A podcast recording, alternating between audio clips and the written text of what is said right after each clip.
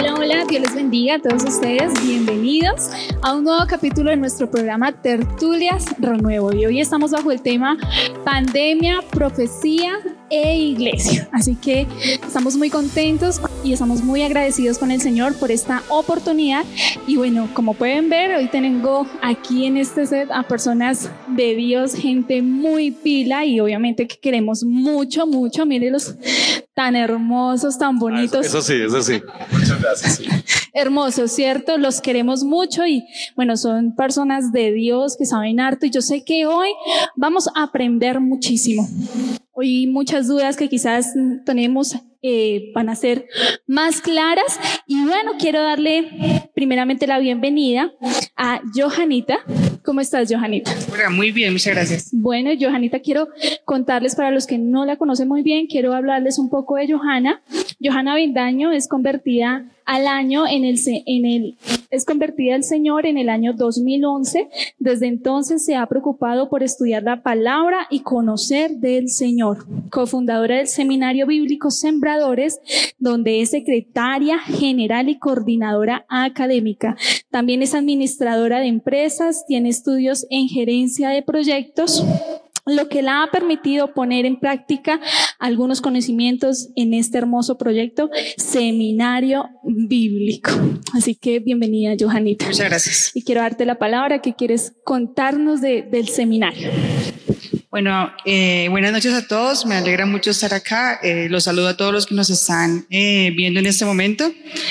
Eh, para muchas de las personas que están conectadas, de pronto la primera vez que nos ven a nosotros como equipo de trabajo del seminario bíblico, pues aquí estamos, el pastor John Narváez, el pastor Dumar y mi persona Johanna Bendaño, ya los van a presentar ahorita pues con más detalle. Eh, me alegra mucho estar acá, como les decía hace un momento, y eh, espero pues que durante esta sesión podamos de pronto aclarar algunas de las inquietudes que nos han enviado y ustedes también puedan conocer un poco más de, de nosotros y de cómo se maneja el seminario. Bueno, también queremos darle la bienvenida al pastor John Narváez. Bienvenido, pastor. Bienvenido. Muchas gracias, muy amables. Qué rico estar acá. De verdad que eh, los veo cada vez que puedo y, realmente es muy bonito poder estar ahora aquí compartiendo con ustedes. Genial. Bueno, y yo sé que algunos de ustedes quizás no saben quién es el pastor. Quiero hablarles un poco sobre el pastor John Narváez. Vamos a hablar de ti un poco, pastor. No, no, qué pena. no, el pastor es súper preparado, así que quiero contarles, es más preparado que un cumis, dicen por ahí. así que el pastor John Frederick, John Frederick Narváez nació en un hogar con madre cristiana, de modo que desde su niñez fue criado en la iglesia. Qué bendición esto, ¿cierto? Aprendiendo e interesándose mucho en el estudio de las Sagradas Escrituras. Se graduó de la Universidad Distrital de Bogotá como ingeniero electrónico y ejerció su carrera por un breve tiempo hasta que el Señor lo llevó a renunciar y a dedicarse a su servicio. Ha estudiado en el seminario bíblico Elim de la denominación a la que pertenecía, también estudió con AFLED, se vinculó como profesor del Seminario Bíblico Doar en el año 2000 y, estuvo, y estuvo dictando clases allí desde casi todas las materias hasta que llegó a ser su director desde el año 2009 hasta el año 2011 tiene un título como licenciado en teología y ciencias religiosas del seminario Vetero del Tolima. Ha sido líder juvenil, predicador, conferencista en colegios, universidades y docente de doctrina en el Colegio Cristiano Acoin desde el año 2015. Bueno, seguimos leyendo aquí. No, ya me siento no, Dios mío. No, yo creo que ya me arrimó, me Lo único que quiere decir es que soy el más viejo de todos. lo, único, que quiere decir es. Ah. Ya falta poco también desde el año 2000. Enviado por el Señor, inició la iglesia que actualmente pastorea. Es una hermosa iglesia en el sector noroccidental de Bogotá. Además de eso, es profesor de profecía bíblica y Apocalipsis en el seminario bíblico. Bueno, ¿qué opinan? No, tremendo, por Dios, no, no, Sin no, sin palabras.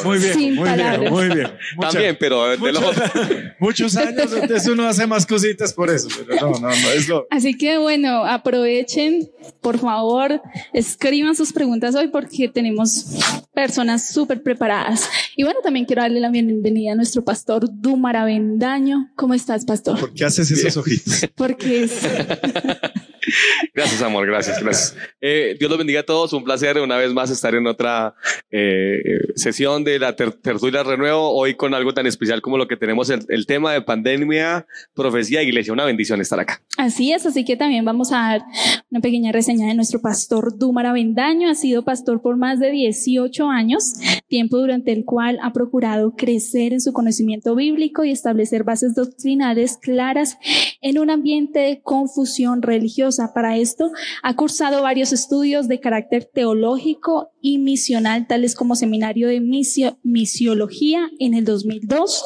Seminario de Misiones Transculturales, Comiban en el 2002, Seminario de Teología básica en el 2004, seminario liderazgo en el siglo XXI en el año 2004, seminario de bioética en el 2005, seminario de apología en el 2006, también cursado un diplomado en teología y Biblia en el seminario bíblico Filadelfia del 2004 al 2006 y tenidos otros estudios como en el de ciencias bíblicas del año 2008 al 2009 en la Universidad Minuto de Dios. También ha cursado estudios de licenciatura en teología.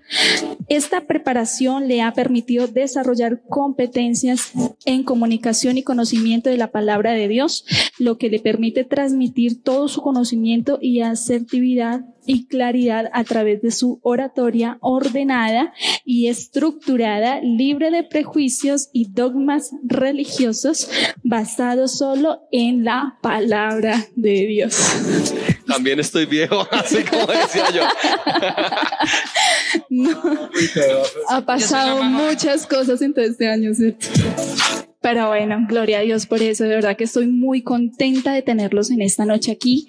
Y bueno, vamos a iniciar. Así que quiero escucharte, Johanita, las preguntas que ya por ahí tenemos y vamos a entrar en materia. Así que preste la atención y vamos a aprender en esta noche.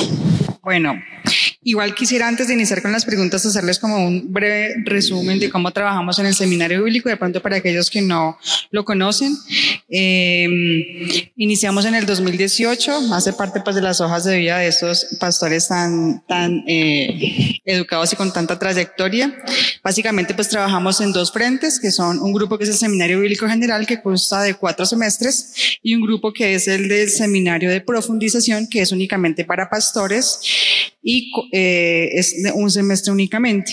Las clases son vía WhatsApp eh, únicamente, no se hacen clases presenciales, los mecanismos para presentar los talleres son muy sencillos, eh, los pueden ver a través de internet sin necesidad de desplazarse, en fin, son varias las facilidades que tenemos en el seminario bíblico, así que si usted está interesado en conocer la palabra del Señor y que estas preguntas que vamos a hacer ahora y muchas más le sean resueltas, si usted puede de pronto con- crecer en la palabra del Señor, yo le invito a que se ponga en contacto con nosotros al final de la tertulia y con mucho gusto le daremos la información ya más eh, personalizada para que se pueda matricular para el siguiente semestre. Bueno, hermanos, entonces ahora sí vamos a iniciar con las preguntas. Eh, esta primera pregunta la hace la hermana María Piñero y también Duldaris Forero. Ellos coinciden en la pregunta y es la siguiente. ¿Qué tan real es la pandemia? ¿Es hecha por una organización particular o es real? Básicamente es esa la pregunta y va para el pastor John Narváez. Wow. Perdón, perdón, va para el pastor Domar. Ah, bueno. Ah, ¿en serio? Muy bien, muy bien. Hermano. Me tocó bajar manera. Eh, bueno, el Señor los bendiga nuevamente. Eh, creo que en cuanto a el tema de la pandemia, habrán muchas formas de pensamiento, creería yo, y respetuosamente compartimos la nuestra o la mía en este caso. Eh, no necesariamente tiene que ser la única posición o la verdadera, pero es lo que a mi juicio eh, puedo ver en este momento. Yo creería que la pandemia como tal sí existe. Yo creo que el, el, las preguntas que emanan no son en relación con si, es cierto o no es cierto, sino hasta dónde realmente eh, la sociedad y la televisión y los programas de radio y las estadísticas están llevando las mismas estadísticas a, un ambiente en que se exagera. Eh, lo digo simplemente comparando con otras cifras que existen también de enfermedades eh, que tienen muchísimos más muertos en la actualidad y que son ah, infecciosamente mucho más eh, fácil de contagio con otras personas, pero que no se está dando ese reporte actualmente. creo que por ahí vendría el tema y no tanto si la pandemia es real. Para mí sí es real. Lo que de pronto difiero es en los alcances como tal, eh, si la comparamos a otros virus que han existido también, Pastor. Bueno, sí, más o menos es lo mismo que creo. Realmente yo sí creo que la pandemia, que el virus, el COVID-19 existe. Obviamente han habido una gran cantidad de eh, información acerca de que fue creado para, para dañar y, que fue manipulado y todo esto. yo pienso varias cosas. Eh, me, me cuesta mucho creer que casi 200 presidentes de 200 países se hayan puesto de acuerdo para todos decir lo mismo con respecto a un virus inexistente. O sea, entre esos presidentes, de hecho, hay algunos cristianos hay algunos con temor de Dios, que sería muy raro que un, un presidente como, por ejemplo, el presidente de El Salvador, que es un hombre con temor de Dios, eh, un presidente como el de Paraguay, que al comienzo de la pandemia declaró Día Nacional de Ayuno y de Oración, precisamente por eso, me parecería ilógico que, que usaran algo que no existe para tratar de manipular de esta manera. O sea, existe. Estoy de acuerdo contigo en que tal vez las cifras, los números, eh, realmente han sido manipulados de alguna manera para tratar de dar un ambiente todavía más preocupante del que es. Con todo y eso, eh, sí me parece que hay que tener cuidado. O sea, eh, no hay una vacuna, eso de pronto genera algo de miedo. El, el, problema con las otras enfermedades que tú mencionas es que al fin y al cabo el contagio era por cierta cosa. Cuando surgió el VIH, por ejemplo, en los años 80, discúlpame, tú no habías nacido, pero yo sí. En los años no, yo sí, yo nací mucho, mucho después. en los años 80, cuando surgió el VIH, también eso fue una, una bomba y todo, pero realmente, ¿quién se contagiaba de VIH?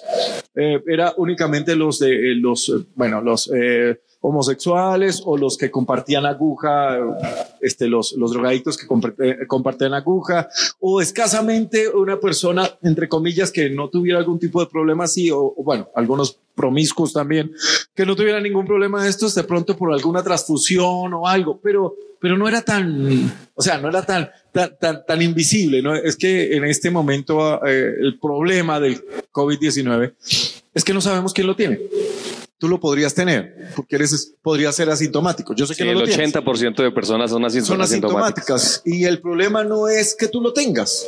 El problema es que de pronto se lo pasas a otra persona que realmente lo puede matar. A ti no, pero a la otra persona sí. De pronto por eso se ha creado obviamente toda una, una, una estrategia para tratar de impedir, a mi modo de ver, algunas cosas exageradas, estoy de acuerdo, pero también algunas cosas de cuidado. Entonces, Creo que sí existe, creo que el peligro es real, creo que se ha sobredimensionado, estoy de acuerdo contigo en eso, eh, pero también les doy el beneficio de la duda y soy un poquito conservador en ese sentido, les doy el beneficio de la duda porque es algo que no se había manejado antes.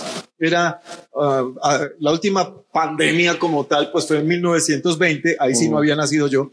Este, Vaga la aclaración, muchas gracias. no sea que alguien piense en 1920 y entonces todavía no hay mucha, ya no hay mucha memoria. La gripe española. La gripe española. Fue terrible. Exactamente, fue terrible, mató a creo que 50 millones de personas. Entonces, eh, pero ya no hay mucha referencia de eso. Entonces, por eso es, es, es complicado eh, con algo que no sabes cómo manejar. Que hay un punto de referencia, de comparación, es cierto. Ir trazando, eh, no sé, políticas y mecanismos para controlar algo que no sabes cómo se comporta. Entonces, pues por eso sí creo que existe, sí creo que es real y no, yo me alejo un poco de esas teorías de conspiración de que alguien la creó para, para acabar con todo el mundo. Me parece que, que, no, yo no creo que sea así. Bueno, tenemos otra pregunta aquí, la hace también nuestra hermana María Piñero. Dice, ¿qué hay de cierto de lo que han dicho de las antenas 5G? A ver, todos los aparatos electrónicos generan radiación, absolutamente todos. Eh, el teléfono celular genera cierto tipo de radiación, este micrófono está generando radiación, todos, todos los aparatos electrónicos generan radiación. Obviamente hay unos niveles permitidos de esa radiación para que sea lo menos posible, lo menos dañina posible, perdón. De hecho, hay algunos ah, que consideran que aún los niveles de radiación del teléfono celular trae unas consecuencias terribles. Aconsejan que los hombres no usen el celular, por ejemplo, en el bolsillo porque puede causar esterilidad. Que no lo tenga uno cerca del corazón como yo lo tengo a toda hora. Y las mujeres también. Sí, en las mujeres también. O sea, realmente hay radiación. Y eh, de hecho, por, por Facebook uno puede encontrar este videitos de, de- que ponen así cuatro celulares, especialmente de los más viejitos, y que los encienden todos y pueden hacer que el maíz-pira explote por la radiación. O sea, hay ¿En radiación. serio? Sí, Dice. Johanna, ¿en serio? Todas las antenas y todas estas torres que, que se han construido, perdón, lo quito de aquí, no, por, por aquello la radiación. todas las, las antenas que se han construido generan radiación y evidentemente puede tener consecuencias. Todas. Las 4G, las 3G, las 2G, todas. El problema es que están diciendo que las 5G transmiten el COVID. A ver, Ah, yo no había escuchado eso. Sí. Sí. Están diciendo que las antenas 5G transmiten el COVID-19, lo cual es absolutamente eh, ilógico. O sea, primero, el COVID es un virus eh, que se transmite, como ya lo han dicho, a través de la saliva, a través de la, de la mucosidad. Es algo que se transmite de persona a persona. De hecho, es un virus pesado que, que cae rápidamente al piso. Una antena no está diseñada para eso, no tiene la capacidad de eso. Es- Son ondas electromagnéticas que no pueden transmitir ningún tipo de virus. Influencian a través de la radiación. Sí, claro. Las 5G tienen más radiación que las otras. Realmente no. Tienen la misma cantidad de radiación. La diferencia entre 5G y 4G es el, algo que se llama longitud de onda, que es el, el tamaño de la frecuencia de la onda. Todo esto no tiene ninguna diferencia en cuanto a influencia de radiación y evidentemente no tiene nada que ver con el COVID ni tiene nada que ver con, con, con que esté produciendo pues más muertes o algo. Eso es una cosa que la gente se Y Quiero recordar que el pastor es ingeniero electrónico, ¿no? Entonces conoce bien el tema. O sea, no. Bien, vamos con la siguiente pregunta. Esta pregunta también la hace la hermana María Piñero. Le agradecemos por participar tan activamente en, el- en la tertulia. Dice, en lo profético, ¿es el microchip la marca de la bestia? Esta va para el pastor Duman. El microchip. Eh, bueno, yo soy de los que cree que eh, el microchip para este momento, de hecho, ya es una cosa que a mi juicio es un tanto vieja, por decirlo de alguna forma, porque algunas empresas, especialmente en Europa, ya habían décadas atrás han desarrollado el, el chip eh, como tal y hoy en día sigue siendo eh, un tema del cual se habla, pero creo a mi juicio que sigue siendo una cosa que ya está un poco pasada de moda. Creo que hay unas cosas hoy en día mucho más tecnológicas, eh, por ejemplo, cosas como el holograma, cosas que no son invasivas y que se pueden poner eh, eh, incluso sin darse cuenta. Eh, me contaban acerca de eh, en, en el parque este, Disney. Disney, Disneylandia, en donde se ponen un, eh, un Mickey en la frente o en la mano para entrar a algunas atracciones y es de una forma holográfica, como lo digo, sin invasión como tal de la piel o de la carne. Creo yo, entonces, en, ese orden de ideas, que aunque sí creo que hay una marca como tal, según lo, que dice el libro de Apocalipsis, eh, podría también señalar que ah, el chip que hoy están implantando no está dentro del contexto de la profecía bíblica que de la marca de la bestia como tal. Es decir, que si a una persona hoy le implantan un chip o un holograma de cualquier tipo, no es la marca de la bestia porque no está dentro del marco profético que nos habla el libro de Apocalipsis. Diría yo que no habría problema en ese sentido, aunque es eh, un tanto terrorífico, ¿no? La idea, ¿eh? la idea es, da susto, da miedo. Sí, esto- uno dice, no, yo no me pongo esa vaina. No es, pero no me la Por pongo. si las dudas, olvídenlo. Pero traigo a memoria, por ejemplo, respetuosamente que el, el- el muy querido evangelista Gigi Ávila, quien yo uf, eh, escuché tantas veces, aún lo escucho por ahí, qué hombre de Dios tan increíble, iniciando su ministerio quemaba, hacía pilas de televisores gigantescas y las quemaba porque decía que era el cajón del diablo. Antes de morir, eh, y tenía una cadena completa, que es la cadena del milagro, de televisión. o sea, su cambio fue profundo.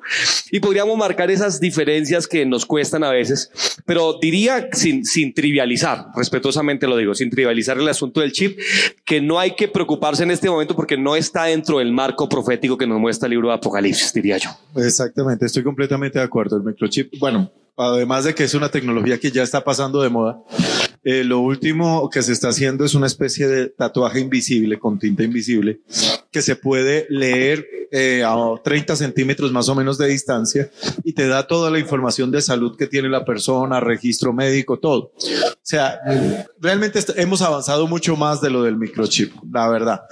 Pero estoy completamente de acuerdo. No está dentro del tiempo y el contexto histórico profético que dice la Biblia, porque primero, como se sabe, la marca es de la bestia. Entonces tendríamos que decir que es el microchip, es la marca de la bestia. Entonces, ¿quién es la bestia? Díganmelo, porque yo creo que todavía no está.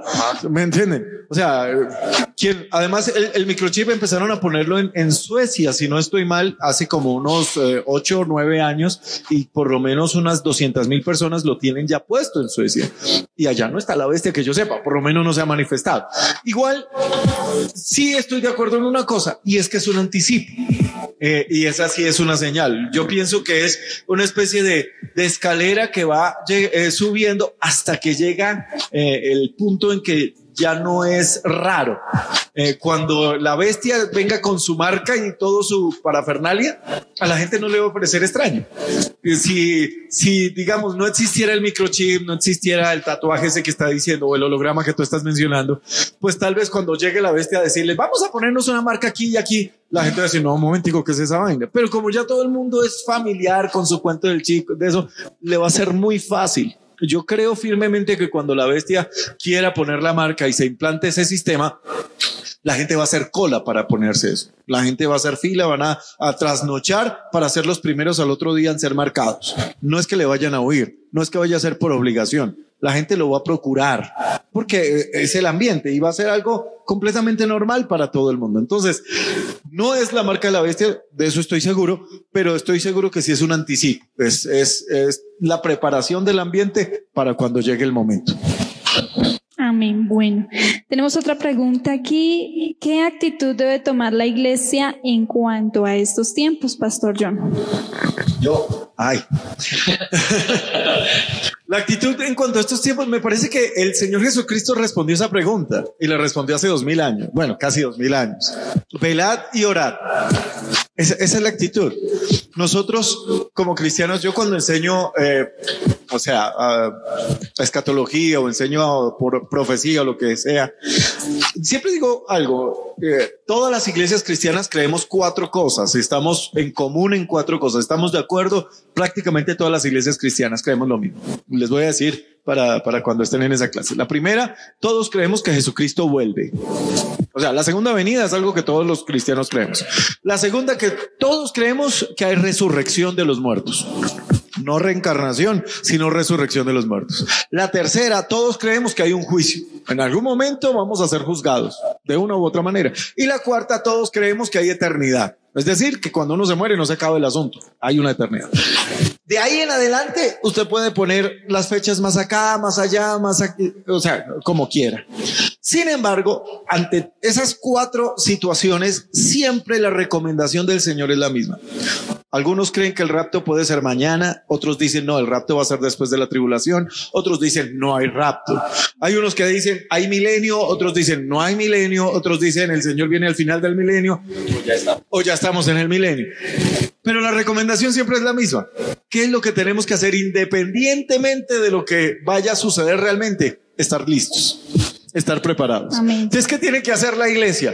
Mantenerse ahí, lista, preparada, velad y orad para que no entréis en tentación. Esa fue la recomendación del Señor. Y velad significa, obviamente, ver las señales, y yo creo que las señales están bastante claras. Estamos viviendo los últimos tiempos, no cabe la menor duda. Orar, es decir, mantener la comunión y la presencia de Dios en nuestra vida, crecer en eso y, obviamente, ganar la mayor cantidad de almas para el reino de los cielos. Eso es lo que yo creo que debe ser la actitud de la iglesia, que al fin y al cabo es la misma actitud que tiene que mantener de siempre. No sé, Domita. No, pastor, nada que añadir. Bueno, entonces nuestra hermana Rosa Urango, ella pregunta, ¿es la iglesia actual la iglesia de los últimos tiempos? La iglesia actual es la iglesia de los últimos tiempos. Eh, bueno, yo creo que la palabra que habría que analizar en este momento es esa expresión últimos tiempos. Y diría que hay que analizarla porque según el apóstol Pablo estamos en los últimos tiempos desde de hecho él se consideraba ya en los últimos tiempos. Si ustedes me, me dejan leer solamente un versículo bíblico, primera de Timoteo capítulo 4 y versículo 1 dice, pero el Espíritu dice claramente que en los postreros tiempos algunos apostatarán de la fe escuchando espíritus engañadores y a doctrinas de demonios. Así que según este versículo, mis queridos, el apóstol Pablo ya se consideraba en los últimos o en los posteros tiempos. De manera que si el apóstol Pablo ya se consideraba en los posteros tiempos, imagínense nosotros si no hemos de considerarnos en los mismos. Diría que por supuesto sí, la iglesia de hoy es la iglesia de los últimos. Esas eh, los últimos tiempos se viven desde el día del apóstol Pablo. Déjenme decir una cosa más, y es que el apóstol Pablo dice que en los posteros tiempos vendrían tiempos peligrosos, engañadores, eh, y se está refiriendo obviamente a la época en, en el que él vivía. Pensamos que el apóstol Pablo vivió en un ambiente totalmente tranquilo doctrinalmente, pues no, hubo todo tipo de, de, de problemas. De hecho, muchas de nuestras epístolas se han escrito justo por algunos problemas que, que hubo en ese tiempo, ¿verdad? Así que sí, somos la iglesia del último tiempo, pero el apóstol Pablo se consideraba ya dentro de esa iglesia hace casi dos mil años también. Vamos con la siguiente pregunta, la hace la hermana María Pachón. Dice, ¿es esta la reacción correcta de la iglesia frente a esta pandemia de estar en contra del confinamiento, teniendo en cuenta que la suma de afectados y muertos va en crecimiento? Ella tiene un contexto para esta pregunta y es eh, que muchas iglesias y eh, personas a nivel mundial eh, cristianas han estado en contra del confinamiento y piden que salgamos ya a la calle, que volvamos a trabajar y además ella pregunta si esa debe ser la actitud correcta o no para esta época de, de pandemia. Wow, yo, yo en eso soy bastante conservador, por decirlo de alguna manera. Eh, yo creo firmemente eh, que debemos uh, obedecer nuestras autoridades. Creo firmemente que la palabra del Señor dice que las autoridades están puestas por Dios y, que, y que lo que eh, las autoridades hacen es dirigido de alguna forma por Dios. Evidentemente, y sé que eso es lo que muchos piensan, cuando una autoridad eh, da una orden que vaya en contra de lo que Dios dice, pues evidentemente esa autoridad pierde completamente su valor. Y notamos el versículo en Hechos cuando Pedro, el apóstol Pedro le dice a los, a los líderes que eran su autoridad, su autoridad religiosa y su autoridad civil, eh, díganme ustedes qué es más conveniente, si obedecer a Dios o obedecer a los hombres. Y es evidente. Ahora, hay que analizar el asunto. Si hay algún gobierno que está frenando a la iglesia porque es la iglesia, evidentemente es un gobierno que va en contra de Dios y la iglesia no debería obedecerlo porque estaría en contra de Dios.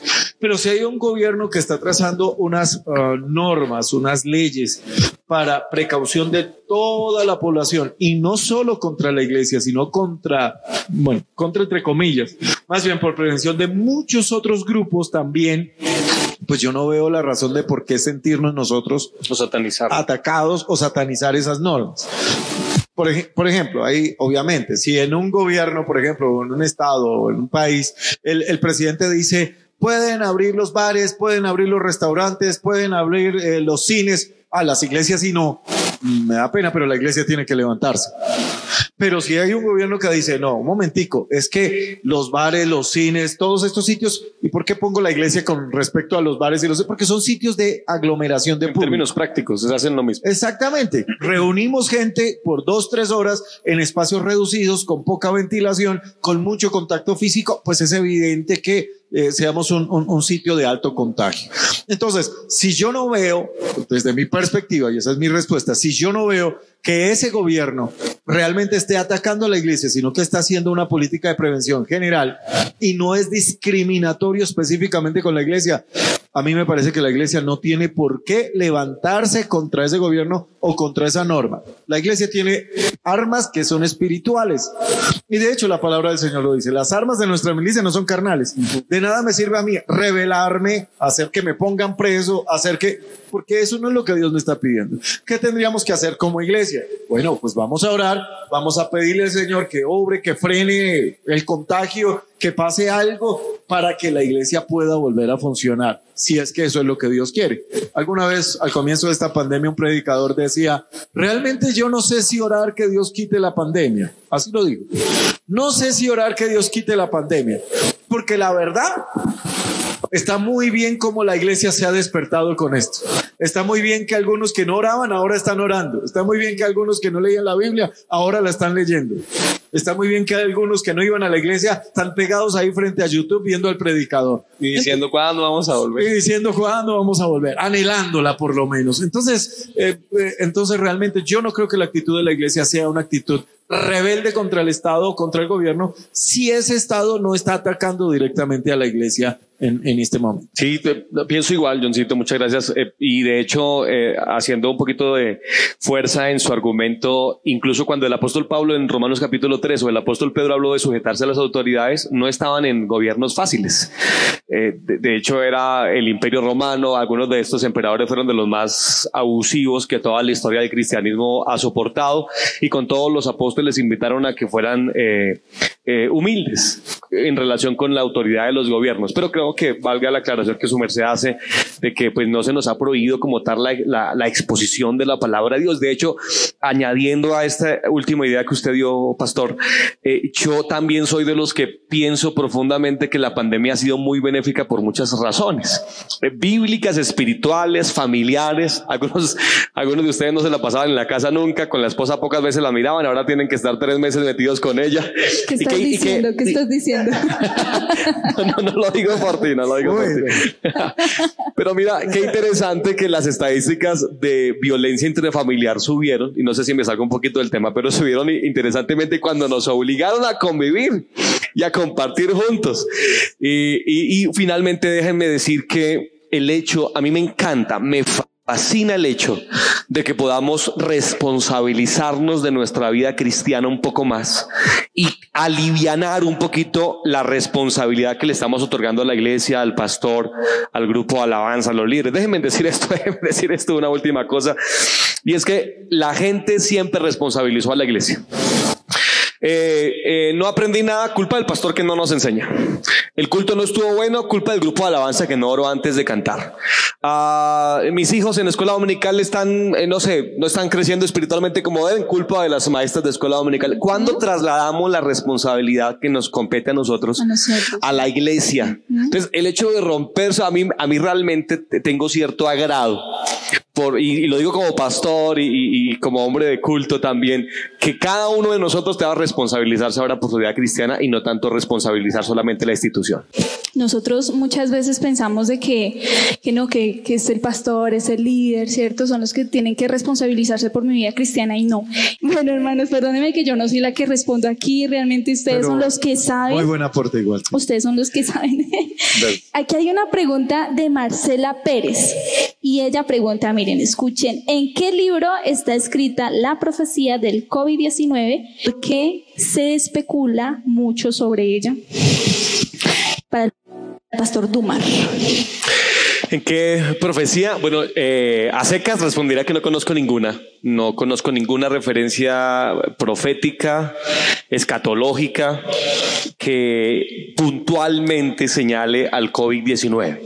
Creo que hay eh, generalidades, eh, cito por ahora por lo menos Mateo 24, 18, si no estoy mal, en donde dice que todo esto será principio de dolores. Y antes de este versículo dice que habrá pestes, que habrá guerras, eh, terremotos en diferentes lugares y todo esto será principio de dolores, como decía el pastor hace un momento, de un gran juicio que va a finalizar esta dispensación de la gracia, que es la gran tribulación. Así que creo que no hay una profecía sobre el COVID-19, aunque sí hay eh, profecías en relación con pestes y diferentes enfermedades que van a venir sobre, van a, a, a, ser mucho más fuertes en días de la gran tribulación y que ahora tan solo estamos viendo un principio de dolores. Amén. Este, de pronto hago una referencia porque en redes sociales ha aparecido en segunda de Crónicas, capítulo 7, versículo 14, si se humillare mi pueblo sobre el cual mi nombre es invocado. Creo que el versículo anterior habla acerca de, de, un mal que enviaré sobre toda la tierra, algo así, no, no, lo estoy parafraseando, no lo recuerdo, si lo buscas de pronto. Eh, y algunos han hecho referencia de que ese versículo es el que habla del COVID. Evidentemente no menciona la palabra COVID, no menciona la palabra virus, eh, y entonces es una interpretación que la gente ha hecho específicamente de ese versículo. Creo que es el 13, si no estoy mal. Segunda Corintios 7, 13. Eh, pero insisto, es una interpretación. Hay dos formas de interpretar la Biblia, exégesis y la eisegesis. Y cuando es eisegesis es porque yo manipulo lo que dice la Biblia para que la Biblia diga lo que yo ya pienso. Y me parece que están usando de esa manera el versículo. Evidentemente lo que dice Dumar es perfecto. Estamos en época anticipo de dolores, van a venir plagas, puede que vengan peores, pero decir que ese versículo específico es la profecía del COVID es, es, una, es una exageración, o por lo menos es eso. Yo leo, pastor. Eh, segundo de Crónicas 7:13, eh, yo cerraré los cielos para que no haya lluvia, y si mandare a la langosta que consuma la tierra, o si enviare pestilencia a mi pueblo, y luego dice ahí el verso 14, si mi pueblo es humillare, sobre el cual mi nombre es invocado, etcétera. Hacen referencia a eso, y la verdad, pues obviamente el versículo es cierto, tenemos que orar y humillarnos y buscar de Dios y el Señor sana nuestra tierra, pero no podemos decir que el versículo 13 sea la profecía, eso es, eso es una eisegesis. Sí, pastor, y déjeme ah, decir algo también en relación con lo que usted señala, y es que ah, justo por eso es tan importante estudiar, porque creo que, creo que las personas suelen descontextualizar comúnmente versículos como esto, profecías bíblicas, se descontextualizan y creo que hacen muchísimo daño, porque algunos se atreven hasta a predicarlas, y no solamente es una idea ahora por la pandemia. La, la, mayoría de sectas, por no decir todas, us han surgido por interpretaciones privadas de textos que aíslan, aplican por un contexto puntual. Ahora déjenme decir otra cosa. Eh, nosotros, pues nos tocó vivir este momento, ¿no? Pero en la historia de la humanidad realmente han habido muchas pandemias, guerras, a dificultades terribles y no podemos cada vez que ocurra algo como esto interpretar a gusto eh, de acuerdo al contexto no bíblico, sino al contexto eh, eh, social de momento un texto bíblico. Exacto. Los invitamos al Seminario Bíblico Sembradores. Seminario Bíblico Sembradores, por favor, inscríbanse todos. Sigue, Johanita. Vamos con la siguiente pregunta. La hace José Alberto García. Dice, ¿por qué la iglesia cristiana, que ha tenido participación en muchos casos trascendentales en el mundo, por qué en esta crisis no se ha visto participar y actuar como lo venía realizando? Para el pastor. Ok, eh, eh, digamos que la pregunta es una, una, una pregunta también subjetiva. El hermano cree que la iglesia cristiana no ha hecho lo que tiene que hacer. Eh, de pronto mm, no entiendo cuando dice eh, que la iglesia cristiana se ha visto participante en muchas eh, situaciones del mundo. Yo la verdad no, no tengo referencia de que la iglesia cristiana por lo menos haya hecho muchas cosas en algunas, en algunas áreas.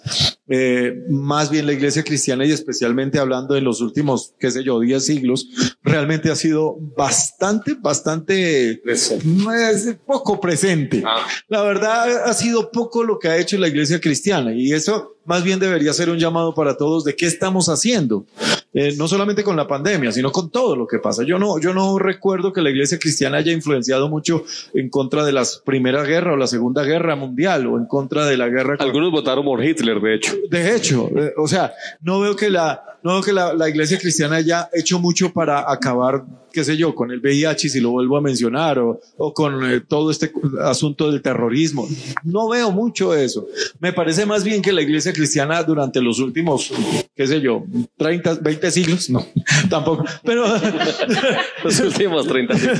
Durante los últimos años realmente no ha hecho lo que tenía que hacer. Deberíamos estar más presentes. Eso estoy, en eso sí estoy de acuerdo. Deberíamos estar mucho más presentes, pero debemos estar presentes en la forma en la que nosotros debemos estar. No es gritando, no es levantando levantando pancartas, no es yendo a pelear allá con el presidente. No, no, no es esa nuestra labor. Nuestra labor es espiritual. Nuestra labor de pronto es mucho más de ayuda. Ok, conozco de iglesias que en medio de esta pandemia se han dedicado a hacer mucha obra social, mucha ayuda, ayudar a los que a los que están necesitados y están de alguna forma presentes. Aquí en Colombia no, no ponemos nuestra esperanza en el hombre, pero tenemos eh, senador, tenemos concejales que están de alguna forma tratando de ayudar a la iglesia para, para ver si hay protocolos de seguridad para ver si la iglesia se abre. Hay, hay cosas que se hacen que obviamente tal vez no son muy notorias, pero me parece que que la pregunta, pues él, él, dice que la iglesia cristiana fue notoria en otras épocas y yo la verdad no la recuerdo cuáles épocas.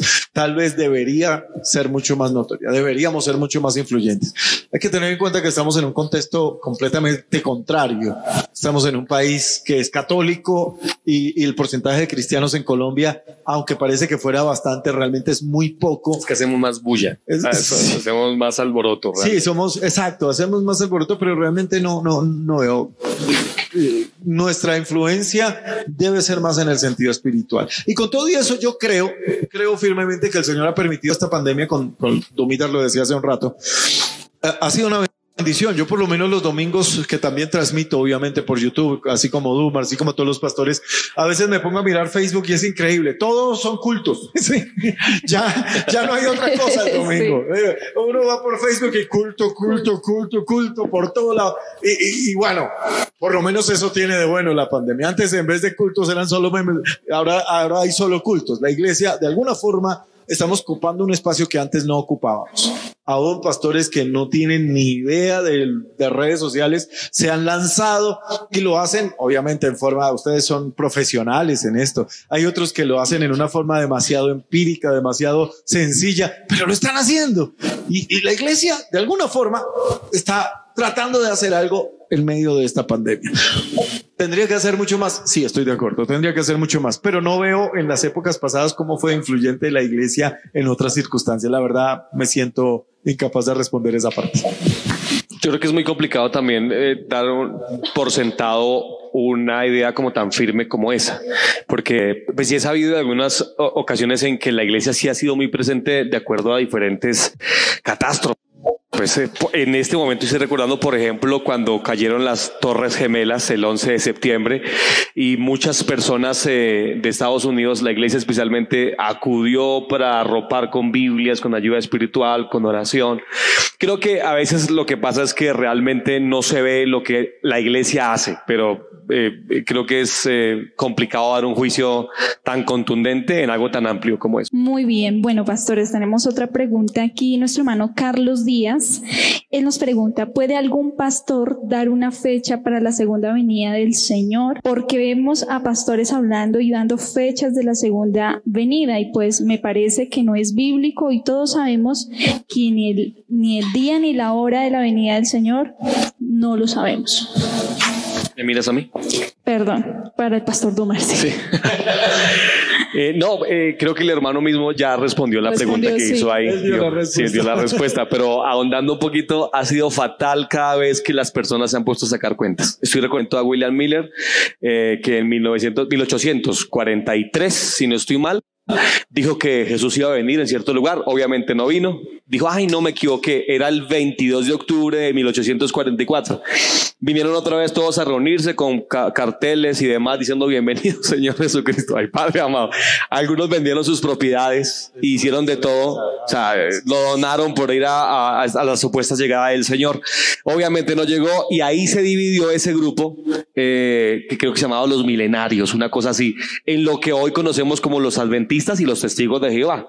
Eh, una de ellas, especialmente una terrible secta como es la, de los testigos de Jehová. Ah, y los testigos de Jehová también han venido colocando fechas. En 1918, una cosa así, colocaron una fecha y no llegó tampoco el Señor Jesucristo. Y el entonces líder de los testigos de Jehová dijo, ay, no, qué pena, lo que pasa es que ya vino y no nos dimos cuenta. Y dijeron que finalmente Jesús había venido supuestamente en 1914 y que vino de una forma espiritual y que no, no nos dimos ni por entendido. Sí, conveniente.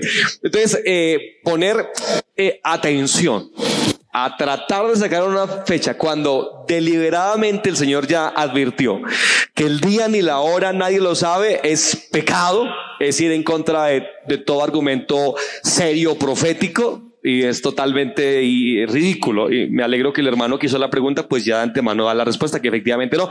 Y que tengamos cuidado todos nosotros. Y que lo esperamos, obviamente. Esperamos lo esperamos, al Señor, pero por supuesto. Ya. Pero ahora nadie, nadie, lo sabe. Bien, vamos con la siguiente pregunta. La hace Babies Garzón. ¿Qué posición debe tomar la iglesia frente a la pandemia? ¿Debe la iglesia atar y reprender el COVID-19 y sobre qué versículo profético debemos hacerlo? ¿O sencillamente debemos creer que es un ataque de Satanás? Bueno, es una interesante pregunta. La verdad es una interesante pregunta. Eh, primero ya está, ya está profetizado que vendrían plagas, que vendrían y que estamos viviendo ese, ese tiempo. Eh, yo creo que el Señor es un, un Señor absolutamente soberano. Él tiene el control de todas las cosas, conoce todos los tiempos y sabe encauzar a las cosas negativas para beneficio de su pueblo. A mí me cuesta, me, me cuesta pensar que, eh, que, que, sea simplemente una situación. Evidentemente todo lo malo viene de parte del diablo, porque Dios no provoca nada malo. Dios es eminentemente bueno. Todo lo que viene de Dios es bueno. La Biblia dice en uno de los profetas que yo he creado al destruidor para destruir.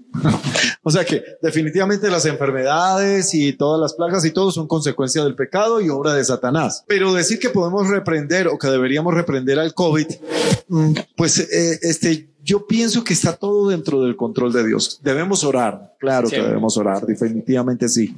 Pero decir que podemos pararnos y decir, COVID, vete en el nombre de Jesús porque está escrito tal cosa, yo, yo no, no, no le veo mucho argumento bíblico a eso, precisamente porque está escrito que van a acontecer este tipo de cosas. O sea, vamos a tener que vivirlas y nosotros como cristianos vamos a tener que vivirlas porque somos, desde mi perspectiva, la iglesia del último tiempo. O sea, somos la iglesia que, que estamos llegando a los días finales, de modo que nosotros vamos a tener que sufrir de alguna manera algunas de las cosas que el mundo como señales de la venida de Cristo va a tener que padecer. El Señor hace diferencia y de hecho la hace. Y si nosotros obviamente le pedimos al Señor, eh, el Señor nos guarda. Yo alguna vez, pues no sé, la gente tiene mucho miedo de esto y yo decía, yo obviamente me cuido, yo procuro, si no tengo que salir, pues no salgo. Pero si tengo que salir, salgo. Me pongo mi, mi, tapabocas, me lavo mis manitas con agua y jabón, se las ofrezco a Cristo postrado en oración. Sale, o sea, eso es una ronda de niños de escuela dominical. Ah. Pero bueno, el, el, caso es que hago lo que tengo que hacer. Pero se lo he dicho a mi esposa, se lo he dicho a todo el mundo. Si a mí el Señor me dice, quiero que vayas y ores, vayas al hospital y ores por fulanito de tal que está enfermo de COVID, pues yo voy. Y quiero que le pongas la mano y ores por él, pues yo solo la pongo. Si el Señor me manda, yo lo hago. Así. Sí, claro, yo le pongo manos y, y si el Señor me manda y si después se muere, ah, bueno, eso ya es problema del Señor. Él me mandó a orar, yo oro. Pero, pero yo no, no, no creo que tenga que pararme en una esquina a gritar COVID-19, vete y te ato en el nombre de Jesús. No me parece que esa sea una actitud eh, prudente ni sabia, ni creo que esa sea. Y bueno, aquí viene otro tema que sería paralelo, que yo no creo mucho en esa parte de guerra espiritual de esa forma. Yo creo que la guerra espiritual es algo que vivimos todos los días, que el diablo todos los días nos está atacando.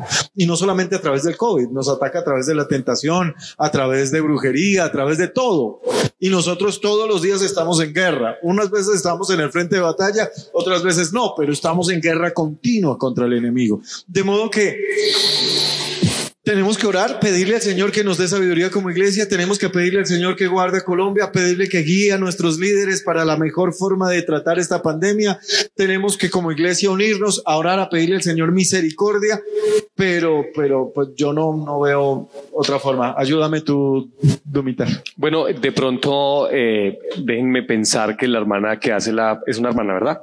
Que hace la pregunta, eh, vio quizás algunas eh, declaraciones o de predicadores famosos eh, que hay por redes sociales en las que se ven atando al COVID y reprendiéndolo y ordenando que no va a tocar su, su país y demás. Pero lamentablemente, pues eh, después llegó, especialmente alguien, un predicador muy afamado en Estados Unidos, hizo este tipo de declaraciones, hizo una oración muy así. No lo vi. No sí, sí, por ahí está en redes sociales. Eh, y, y creo que es más bien parte de este neopentecostalismo que se vive en muchas iglesias de la declaración y, que no está tan amarrado a la escritura. Entonces creo que por ese lado es posible que la hermana que nos hace la pregunta quizás haya visto tal cosa, lo que me parece totalmente descabellado e imprudente. Bueno, queremos eh, hacer dos preguntas más. El hermano Víctor Mora y él pregunta, ¿qué debe pensar la iglesia sobre el COVID-19? Si es de parte de Satanás para afligirnos a todos o si es de Dios para juicio o solo es de la naturaleza que quiere que quiere pasemos cuentas por la contaminación. ¿Y en qué profecía bíblica nos basaríamos? Perdóneme, yo quisiera ser un poquito más puntual en mi respuesta, pero no quiero serlo. Creo que no sería prudente tampoco. Eh, yo no puedo decirles de, parte de quién realmente viene como tal el COVID, si está eh, creado en la mazmorra más profunda del infierno o si simplemente es lo que también aluden ahí acerca de algún efecto de la naturaleza que se nos devuelve o es eh, un, juicio de Dios como tal. No me atrevería a decir eh, ninguna de las tres. Creo que tampoco debería ser la pregunta realmente que nos debemos hacer. Creo que la pregunta tiene que ver eh, en cómo la iglesia pues va a afrontar este tipo de cosas, sea esta u otra eventualidad que nos llegue a ocurrir. Creo que ahí está la verdadera pregunta y ahí sí tenemos buenas respuestas de parte de la escritura. Creo que ahondar demasiado en preguntarnos en el por qué, en el de dónde vino, nos nubla un poquito el juicio para preguntarnos lo que realmente importa, que es hacia dónde nosotros vamos a caminar, qué vamos a hacer nosotros con nuestra fe, cómo vamos a enfrentar esto como iglesia. Ah, y, creo que por ahí más bien les invitaría a que pensáramos. Y hablando de eso, creo que la mejor forma es seguir predicando el Evangelio y haciendo eh, un poquito de, de recorderis en lo que ya habíamos mencionado aquí. Creo que es una excelente oportunidad para que volvamos a vivir la sencillez del Evangelio en nuestras casas. Recordemos que en Hechos de los Apóstoles, de hecho, la iglesia creció fue así no en templos arquitectónicamente hermosos como hoy los tenemos, sino que eh, fue en la sencillez de la fe de, la, de las casas. De hecho, les quiero contar que los primeros cultos que, en los que yo estuve, los viví en una vereda que se llama Santa, Santa Rosa, en el municipio de Buenavista, Tierra Bella, Boyacense, Boyacá. Y recuerdo eh, con mucho agrado que el culto lo hacíamos con tablas atravesadas, dos ladrillos a los lados, apenas unos 8 o 10 hermanos congregándose, flores que cogíamos del campo y las poníamos en un sencillo florero por ahí, pero qué cultos, como decía don Ramón, qué cultos. Bueno, don Ramón no decía eso, pero que, me refiero a la expresión. Estaba pensando cuando Ramón dijo eso. es que él dice otra frase, pero la recordé. Pero qué cultos teníamos en ese tiempo.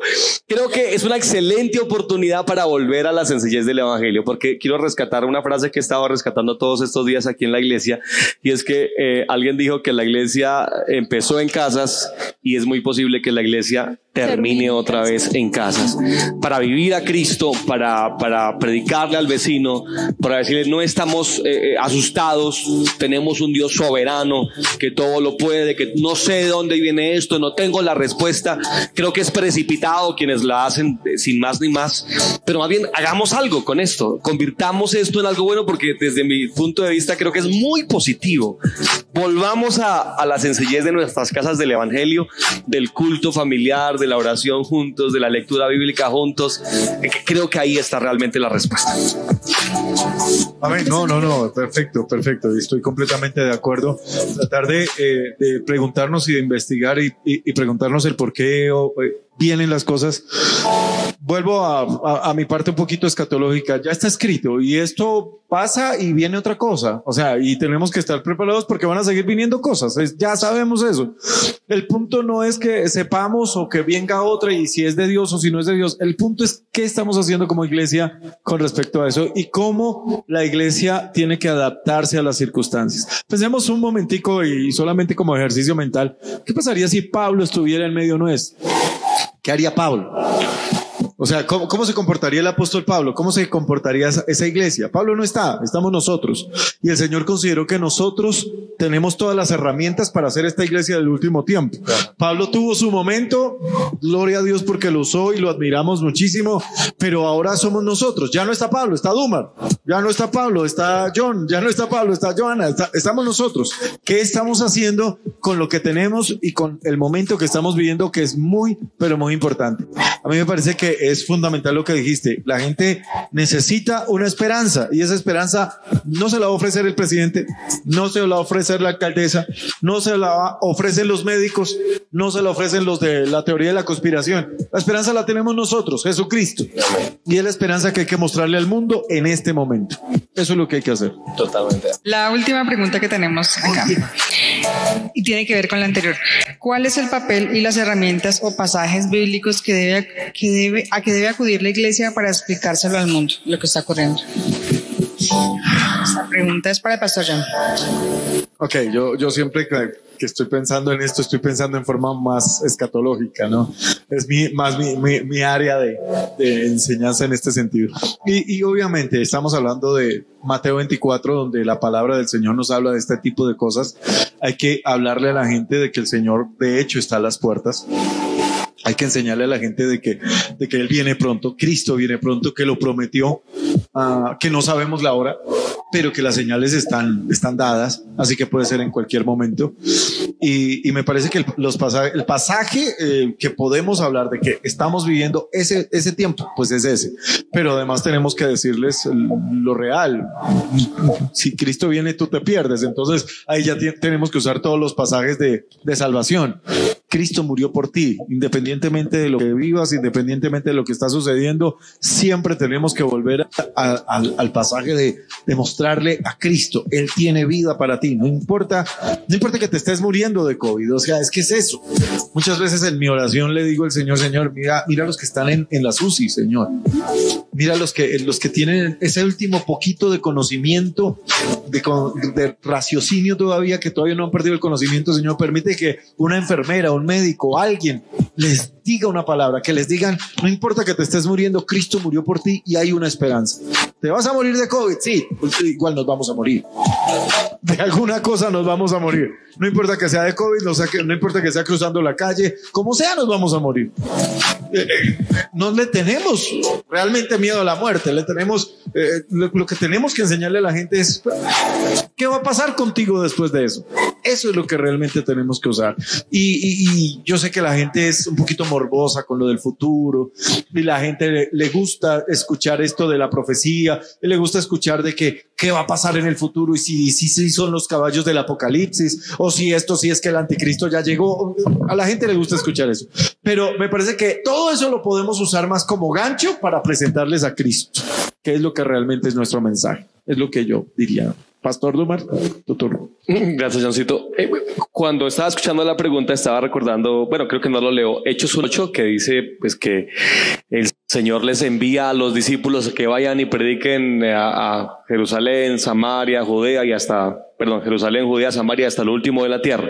Eso es Hechos 1.8. Es interesante que en Hechos 8.1 se cumple ese versículo, ya que eh, entra la figura del apóstol Pablo, en ese tiempo Saulo de Tarso, y eh, él, uh, inspirado por en ese momento por la religión, eh, por el bloque judaísta que estaba en contra de la, de la naciente iglesia cristiana, encabezó una persecución terrible contra los cristianos, a tal punto que en Hechos 8.1 dice que todos los que estaban en Jerusalén que fue la primera mega iglesia que existió, fueron regados por todas partes. Es interesante que en Hechos 1.8 Dios manda que, se, que, que prediquen el Evangelio y en Hechos 8.1 se cumple esa palabra. Y es interesante que la gente de Jerusalén estaba lo más de tranquila.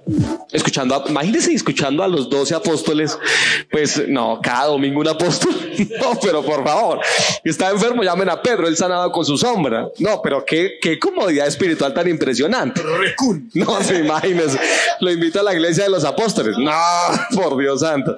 Eh, era increíble. Pero Dios no era su propósito. El propósito era que esa gente se regara por doquier. Y Dios tuvo que enviar a Saulo y a otros muchos para obligarlos a salir. Me refiero a eso como texto bíblico porque creo que para mí la pandemia lo que está haciendo. Nos está sacando de los templos. La gente, en su mayoría hoy, respetuosamente lo digo, anhela volver al templo. Eh, pelean por el templo. Por Dios, yo creo que efectivamente es lo opuesto a eso lo que tenemos que hacer. El último mandamiento del Señor Jesucristo fue ir por todo el mundo y predicar el Evangelio. Nosotros estamos encerrados en el templo. Nos encanta el templo, hermano, nos fascina. Todo lo que nos preocupamos demasiado por, por organizarlo, por hacer algo muy atractivo y dejamos de vivir la, la vida de fe. ¿Qué tal? Es un qué tal simplemente, una ocurrencia. No es nada profético ni nada por el estilo. Pero no creen más bien que es posible eh, el hecho de que Dios permita, independientemente de dónde viene, pues Dios lo permitió, Dios permita que venga todo eso para que salgamos efectivamente del templo. Para que vayamos al que nos necesita allá afuera, para que el domingo invites a alguien a tu casa que vive al lado, si puedes hacerlo y le ven, miras el culto conmigo acá en, casa, para que como decía el pastor John, le prediques a las personas.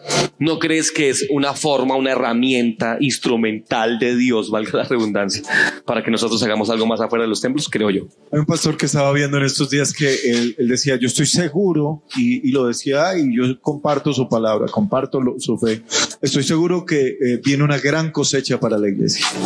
Y estoy seguro que este tiempo es un tiempo, además de todo lo que tú ya has mencionado, de despertar, es un tiempo de preparación, porque viene una gran cosecha para la iglesia. Y ese, se necesita esa gente que estaba dormida en el templo, se necesita esa gente viva para poder recibir esa cosecha. Se necesitan esas familias fuertes en Cristo, unidas, amando al Señor, hombre, esposo, esposa, hijos, dispuestos a abrazar a aquellos que van a llegar.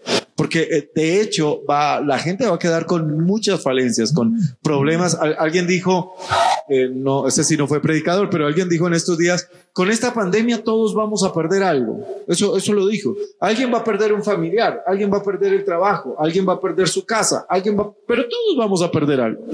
El punto es después de eso cómo nos vamos a levantar. Y ahí, ahí es que la iglesia tiene que entrar. Importantísimo. Ahí es donde la iglesia tiene que entrar a abrazar, a levantar el ánimo, a dar esperanza y especialmente a dar la vida de Cristo para las personas.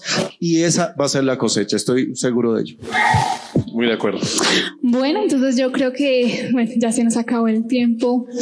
Tristemente, de verdad que el tiempo pasa súper rápido. Pero bueno, yo la verdad me gocé mucho, yo creo que ustedes también aprendieron mucho y quiero agradecerle a todos ustedes, pastores, Johanita, por estar aquí con nosotros, compartirnos eh, esa sabiduría que el Señor les ha dado, de verdad que muchas gracias. Y quiero escucharlos ya las últimas palabras, lo último que quieran decirnos a los que estamos aquí conectados. Bueno, muchas gracias a ustedes por, por tenerme en cuenta, por invitarme, Dios les bendiga, es muy rico estar aquí, Dios bendiga a todos los que, los que nos ven, los que nos seguirán viendo después, porque esto queda ahí en, en YouTube puesto para los que lo consulten después. Dios les bendiga y espero que pues alguna de esta palabra, alguna de estas palabras queden en sus corazones. Y les invito a, que estudiemos. Eh, el seminario Sembradores les invita con los brazos abiertos a que estudiemos la palabra juntos con todas las facilidades. No es un seminario presencial, es absolutamente virtual. Y, y bueno, estamos dispuestos a ayudarles a resolver dudas y, y bueno, a dar de lo poco que eh, tenemos, pero que el Señor lo multiplica por su gracia para que sea de bendición para todos ustedes. Dios les bendiga. Amén. Nuevamente también muchas gracias por acompañarnos. Son ustedes muy amables. Gracias por aguantarnos este ratico. Quisiera dejarles esa expresión que hace un momento cité, que es el hecho de que la iglesia comenzó en casas y posiblemente termine en casas. No sabemos, pero esta es una buena oportunidad para experimentar la iglesia en casa. Experimente a Dios en su casa, con sus hijos, con su familia. Predique, no responsabilice más a la institución de la iglesia, sino que hágalo usted. Viva su cristianismo con, eh, con honor, con responsabilidad como sacerdote de Dios que somos cada uno de nosotros. Un placer. Dios los bendiga. Bueno, pues yo les agradezco mucho a quienes se conectaron, a quienes acudieron al llamado que hicimos, a los estudiantes del seminario que se conectaron. Les agradezco mucho. Y sí me, me gocé mucho en, en este tiempo. También aprendí bastante de esos dos hombres de Dios. Y pues quiero invitarlos a que nos, con, nos se contacten con nosotros eh, para los que quieran estudiar en el seminario y con mucho gusto estaremos atentos. Bueno, y también quiero agradecerles a todos los hermanos que están allí detrás de cámaras, a Brigida, a Richie, también les cuento que está la esposa de nuestro pastor John Narváez, Joeli. No sé si quieres decirnos algo, Joeli. No, ella dice que no, pero bueno, ella está ahí detrás de cámaras y todos los hermanos que están aquí detrás de cámaras, Dios los bendiga. Realmente es un esfuerzo que todos hacen pues para presentar algo hermoso para el Señor y también para todos ustedes. Nos vemos en el próximo programa. El Señor les bendiga. Chao, chao.